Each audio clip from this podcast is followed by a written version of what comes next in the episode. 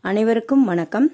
சாரல் கல்வி வானொலி மூலம் உங்கள் அனைவரையும் சந்திப்பதில் மிக்க மகிழ்ச்சி. நாம் இன்றைக்கு பார்க்க இருப்பது ஏழாம் வகுப்பு கணிதம். முதல் பருவம் அலகு மூன்று இயற்கணிதம். பகுதி ரெண்டு. முதல் பகுதியில் நம்ம மாறிகள் மாறிலிகள் இயற்கணித கோவை என்பதை பற்றி பார்த்தோம். இப்பொழுது இயற்கணித கோவையின் கெழு என்பது என்ன அப்படிங்கிறத பார்க்குறோம். அதாவது கோஎஃபிஷியன்ட் ஆஃப் அல்ஜிப்ரிக் எக்ஸ்பிரஷன் உதாரணமாக மூணு ஏ பிளஸ் ரெண்டு பி பிளஸ் அஞ்சு சி அப்படிங்கிற இயற்கணித கோவையை எடுத்துக்கிறோம்.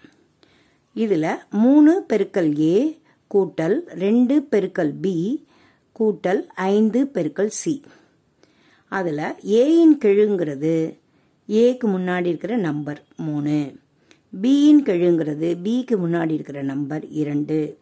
சியின் கெழுங்கிறது சிக்கு முன்னாடி இருக்கிற நம்பர் ஐந்து. அதாவது coefficient of A is three coefficient of B is two coefficient of C is five அப்போது இதுலேருந்து நம்மளுக்கு என்ன தெரியுது? காரணிகளின் பெருக்கல் அதன் கெழுங்கிறோம். அதாவது அது குறை எண்ணாகவும் இருக்கலாம் அல்லது மிக எண்ணாகவும் இருக்கலாம். கெழுங்கிறது எண் காரணியாகவோ அல்லது இயற்கணித காரணியாகவோ அல்லது இரண்டின் பெருக்கலாகவோ இருக்கலாம்.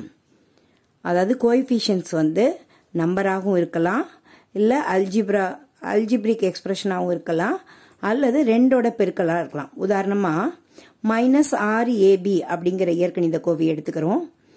அதில் ஏயின் கெழு கோஎஃபிஷியன்ட் ஆஃப் ஏ அப்படின்னு கேட்டால் மைனஸ் ஆறு பி அப்படின்னு சொல்லுவோம்.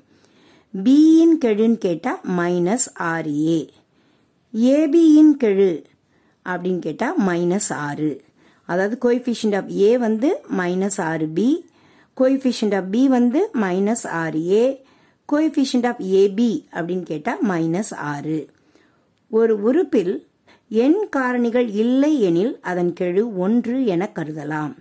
அதாவது இப்போ ஒரு இயற்கணித கோவை கொடுத்துருப்பாங்க. அதுக்கு முன்னாடி இப்போ சப்போஸ் எக்ஸ் பிளஸ் ஐந்து அப்படின்னு கொடுத்துருக்காங்க. எக்ஸுக்கு முன்னாடி எந்த நம்பரும் கிடையாது. அப்போ கோஎஃபிஷியன்ட் ஆஃப் எக்ஸ் அதாவது அந்த எக்ஸின் கெழுன்னு கேட்டால் ஒன்றுன்னு சொல்லணும். கோஎஃபிஷியன்ட் ஆஃப் எக்ஸஸ் ஒன் அதாவது எக்ஸுக்கு முன்னாடி எந்த நம்பரும் இல்லைன்னா அது ஒன்று. ஒன்று பெருக்கல் எக்ஸ் தான் எக்ஸ் அதனால ஒன்று அப்படின்னு எடுத்துக்கலாம். இதுக்கு மேலே நம்ம என்ன பார்க்க இருக்கிறோன்னா ஒத்த உறுப்புகள் மாறுபட்ட உறுப்புகள். ஒத்த உறுப்புகள்னா லைக் டேர்ம்ஸ் ஒரே மாதிரியை கொண்ட உறுப்புகள் ஒத்த உறுப்புகள். சேம் வேரியபிளாக இருக்கணும்.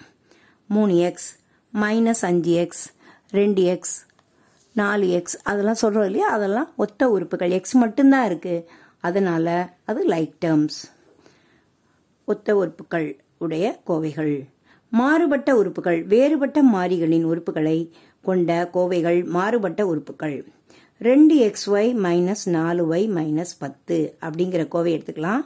இதில் எல்லா கோவைகளும் எல்லா உறுப்புகளும் மாறுபட்டு இருக்கு. எனவே இது மாறுபட்ட உறுப்புகள் உள்ள கோவை.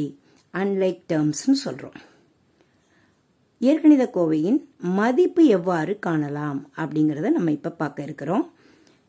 உதாரணமாக ஏ ஈக்குவல் டு ஐந்து பி ஈக்குவல் டு ஆறு எனில் ஏ பிளஸ் பியின் மதிப்பை காண்க. அதாவது ஏக்கு வேல்யூ அஞ்சுன்னு கொடுத்துட்டாங்க. பியோட வேல்யூ ஆறுன்னு கொடுத்துட்டாங்க. Find the value of A plus B அப்படின்னு கேட்டிருக்காங்க. அப்போ நம்ம என்ன செய்யணும்? ஏயோட மதிப்பையும் பியோட மதிப்பையும் பிரதியிடணும். அப்போ நம்மளுக்கு என்ன கிடைக்கும்? A plus B equal to அஞ்சு பிளஸ் ஆறு ஈக்குவல் டு பதினொன்று. அதாவது ஐந்தையும் ஆறையும் கூட்டி பதினொன்றுன்னு சொல்லிடுவோம். அப்போ ஏ பிளஸ் பிங்கிற பல்லுறுப்புக்கோவையினுடைய மதிப்பு பதினொன்று அப்படின்னு கிடைக்கும். புரியுதா? கோவையின் மதிப்பு காணும்போது இந்த படிநிலைகளை பயன்படுத்த வேண்டும். உதாரணமாக மாரியையும் இயற்கணித கோவையும் கண்டறிய வேண்டும். ஃபர்ஸ்ட் ஸ்டெப் வந்து என்ன செய்யணும்னா மாரியையும் இயற்கணித கோவையும் கண்டறிய வேண்டும். அது என்ன வேரியபிள் அது என்ன அல்ஜிபிரிக் எக்ஸ்பிரஷன் அப்படிங்கிறத ஐடென்டிஃபை பண்ணணும். அதுக்கடுத்தது ஒவ்வொரு மாறிக்கும் அதற்கு ஈடான எண் மதிப்பை பிரதியிட வேண்டும். கொடுத்துருக்கிற வேரியபிள்ஸுக்கு என்ன வேல்யூஸ் கொடுத்துருக்காங்களோ அதை சப்ஸ்டியூட் பண்ணணும். தேர்டு பொசிஷன் தேர்ட் பாயிண்ட் வந்து பிட்மாஸ் முறையை பயன்படுத்தி அந்த எண்கோவையை சுருக்க வேண்டும். நம்ம என்ன செய்யணும்னா பிட்மாஸ் முறையை பயன்படுத்தி அதை என்ன செய்யணும்? சுருக்கணும். சிம்பிளிஃபை பண்ணணும். நாலாவதா கிடைக்கக்கூடிய மதிப்பு அந்த இயற்கணித கோவையின் மதிப்பாகும். அதாவது அந்த எக்ஸு ஒய் இப்போ அதுக்கெல்லாம் மதிப்பு எக்ஸ் ஈக்குவல் டு மூன்று ஒய் ஈக்குவல் டு ஃபோர் அப்படின்னு மதிப்பு கொடுத்துருந்தா அதை சப்ஸ்டியூட் பண்ணுறோம் இல்லையா?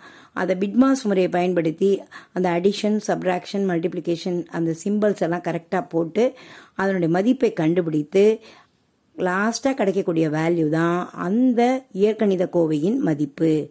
அந்த அல்ஜிப்ரிக் எக்ஸ்பிரஷனோட வேல்யூ புரியுதா? அடுத்த வகுப்பில் மீண்டும் சந்திக்கலாம்.